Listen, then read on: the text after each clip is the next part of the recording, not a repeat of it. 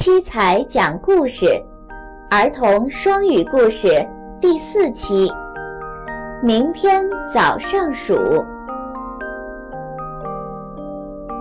It's a night. John is looking at the sky. 这是一个晚上，约翰抬头看着天空。Tom is John's younger brother. He asks John, "What are you doing?" 汤姆是约翰的弟弟，他问约翰：“你在干什么？”John says, "I'm counting stars." 约翰说：“我在数星星。” Tom laughs and says, "It's really dark now." Why not count them tomorrow morning?